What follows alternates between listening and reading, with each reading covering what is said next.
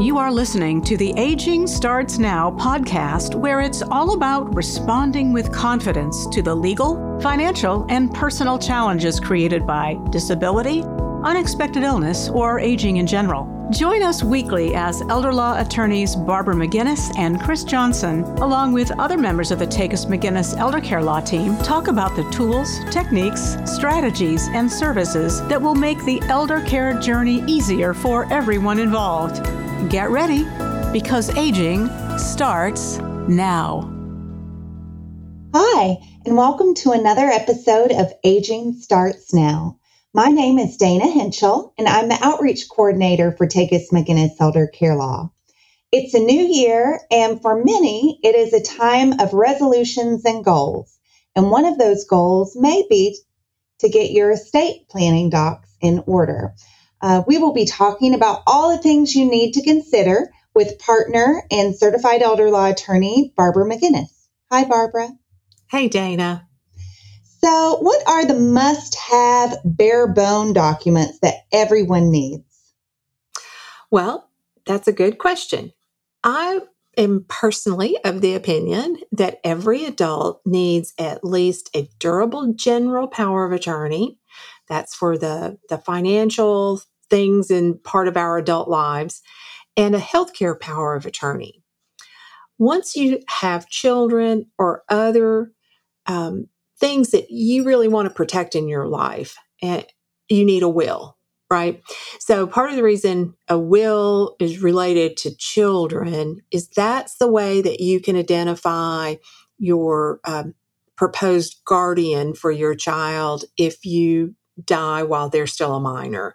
So that's how a will relates to having children. Very very important document.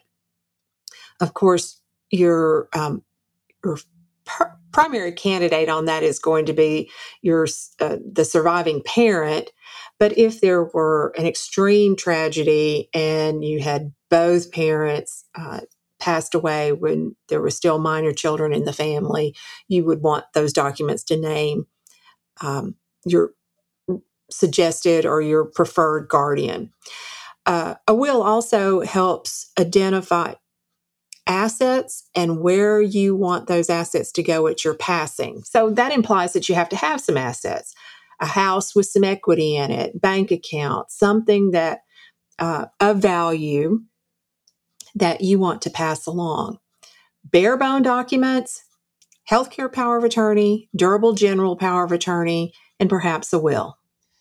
So for for us, of course, we we deal with the senior population, but if you're thinking about young children and naming a guardian, um, would a trust be best because you're trying to maybe if if both parents were to pass uh, because you're wanting to protect money for the benefit of your child yeah truly you might need both uh, in that circumstance a will to name your uh, preferred guardian and a trust for assets that you're going to leave to care for those children so, and of course, in our line of work, I think you um, and Chris often will do both a will and a trust. So, we do. Are, are both those documents necessary, or why, why would you do both?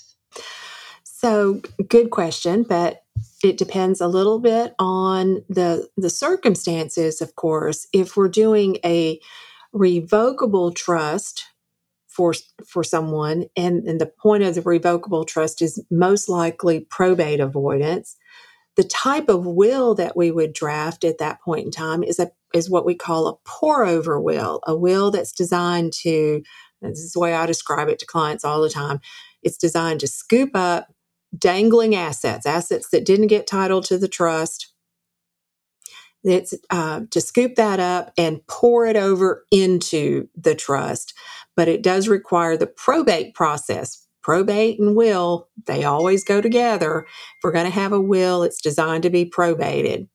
Now, a totally different scenario that would still get you both documents would be if we had a pour over trust into the estate of the first spouse to pass away. And that's that's a, a little more nuanced plan that we're uh, planning for, we don't know who's going to die first. We know somebody will die first, and the surviving spouse has a high degree of likelihood of needing asset protection through a testamentary supplemental needs trust.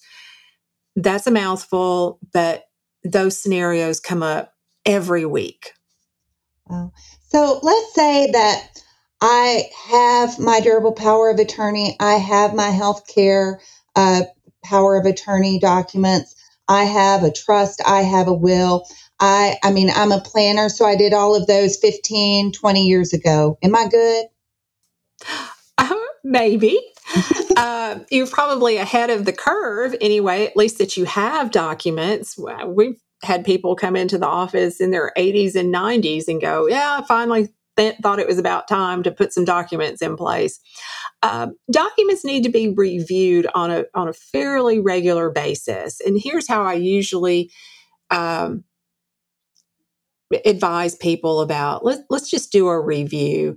I think you should do a review of your documents if there's uh, a divorce, a death, a diagnosis, a pre- some diagnoses are more significant than others in terms of being life changing uh, or life shortening types of diagnosis, a dementia diagnosis, um, Parkinson's, ALS. There are just some diagnoses that you, you kind of know what the trajectory is going to be, and you need to um, act quickly about uh, a good preparation. Then let's just say you have a perfectly quote unquote normal life, no big life changes. There's not been uh, any of those things I've mentioned. I would recommend that you still have them reviewed about every decade, about every 10 years or so. Have your documents to review because even if there's not been significant changes in your life, there may have been significant changes in, let's say, the tax world, and you would require some changes to your trust. Okay. So, should I just get them out and read them, or should I make an appointment with an attorney? Well, I think you know what I'll say that uh, you may not be aware of what needs to be changed if there are significant life changes or if there are law changes. So, certainly have an estate planning attorney review. And it's not just those documents, right? There could be other things that you need to think about, like beneficiary designations on your life insurance or on your um, qualified accounts talking about umbrella coverage or long term care insurance. There's lots that really go into your estate plan um, more than just the uh, those bare bone documents you were talking about, like powers of attorney and wills and trust.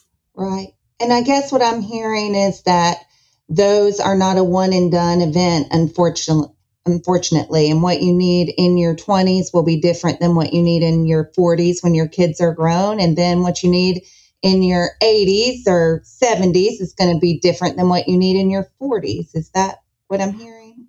It is. And it's really all about what what phase of life are you in is going your goals are going to be different um, you know, when you're in your 20s, you're starting out your life, you're starting out your professional career, and maybe starting your family. And you, it's not uncommon that you do not have high net worth at that point in time. But as, as you age, there's going to be life changes. Um, so, different goals throughout your life may mean that your estate plan needs to change along with that. Well, since I need to change these so often, well, not so often, but it's not a one and done thing, can I just go online and make adjustments like with the forms? I, I mean, aren't there POA forms and such or you know there are uh, there are some forms online um, like um, the Tennessee State Advanced Care Plan. You can you can download that from the internet and that is certainly better than not having one at all. There are some decent documents that you can get off of um, online sites like I don't know, Rocket Law or whatever. I don't, I don't remember the names of them. I've seen some good ones. I've also seen some really, really bad ones. And sometimes I think the good ones folks have kind of just lucked into, not necessarily because they really know so much about what they're downloading, but they just happen to have accidentally picked wisely. Um, you know, I think it's important enough it's one of those things that you probably really should have expert guidance on, have a professional do it. I, I might be able to luck into, I don't know, fixing the electric a light switch at my house that's burned out, but I'm also likely to electrocute myself, you know, if I hmm. don't do it right. You just need to get a, a person that is that's their area of expertise to help you. Right. I tell that my husband that all the time. Like, I don't want you to burn down our house by saving a few extra bucks trying to do yeah, it. Trying to save a hundred dollars by not wanting to call the electrician to come out. Mm-hmm. And so, do I need to let the people I've chosen to be my executor or my trustee or my attorney in fact, do I need to let them know or talk about this with them beforehand? Or can I just do it? Uh, you can just do it, but you shouldn't just do it. You should indeed uh, talk with these people, make sure they're willing and able to serve, that they're in a place where they can take that on, and um, and then you not only do you get their permission, so to speak, but tell them where to find the documents when they need them. They may um, or tell them what how you want them to act for you, not just what they have the authority to do. So you really should have some pretty serious conversations with these folks. Okay, I think that's really great advice. And then where do I keep them? What once they're done? Do I keep them in the lockbox at the bank or or what do I do with them? Some people like the idea of using a lockbox at the bank. That's not what I would recommend. I would recommend just a safe place in your home. Uh, you can have a if you can have a fire retardant um, case of some sort. You know, there's a gun safes are a good choice of keeping one in the gun safe. I've just got mine in my desk drawer at the house. Um, you know, yes, when we have natural disasters like the recent tornado here, people think about, well, they can blow away. Well, they can, but um, the risk of having them in the lockbox is very likely that when you need to use those power of attorney documents, the bank's going to be closed and not you're not going to be able to to get to them. Now, one of the things that's true in in our lives now is that there's so many more it's, it's more easily available to store and retrieve documents in online portals. So much like the the Takacs McGinnis app that we have you can actually have your power of attorney stored uh, securely on your smartphone. And a copy works as well as the original. The one that you really want to keep track of your original document for is your will, because if not that, it's likely that the judge would assume that you've destroyed your original. So uh, they don't really like probating copies. Okay. So who do I need to tell where these documents are? So if I have copies in my desk drawers, do I need to like share copies with my attorney in fact? Um, you can. I'd say it kind of depends on on who that person is. A lot of times, uh, you know, it's it's really going to be your spouse or your children. Tell them where it is, and if there's a high likelihood you're going to need them to act uh, soon, then give them a copy. Well, I think all of this is really great advice, especially for people as you know they're working towards their 2024 goals. Um, so, is there any other parting advice that you would give our listeners today? I'd say it's one of uh, it's you've put it off long enough. It's one of those things. Just let's just do it and get started, and not um, you wait until you need it. It's going to be too late. Right. You have more options when you start planning early, and it's a lot more cost effective when you start planning prior to the crisis as well.